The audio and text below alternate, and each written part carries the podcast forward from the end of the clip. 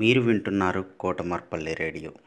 విద్యార్థుల్లో కథా నైపుణ్యాలు అలానే పద్యాల నైపుణ్యాలను పెంచడానికి కోసం మిసెస్ ఉమారాణి గారు అలానే national council for teacher scientist NCTS India Lokmark foundation ELTA Warangal urban and Kotamarpalli radio సంయుక్తంగా చేపడుతున్నటువంటి ఈ కార్యక్రమంలో మూడో తరగతి నుంచి పదవ తరగతి వరకు ఎవరైనా పాల్గొనవచ్చు.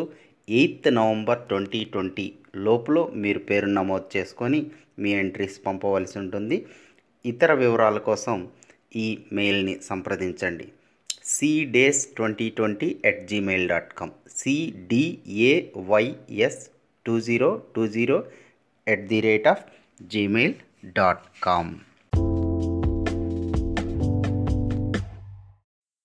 అందులో భాగంగా పూషిత మూడో తరగతి విద్యార్థిని జీబీపీఎస్ ఆర్యవాటిక తెలంగాణ నుంచి కొన్ని వేమన పద్యాలు వినిపిస్తారు. పద్యం.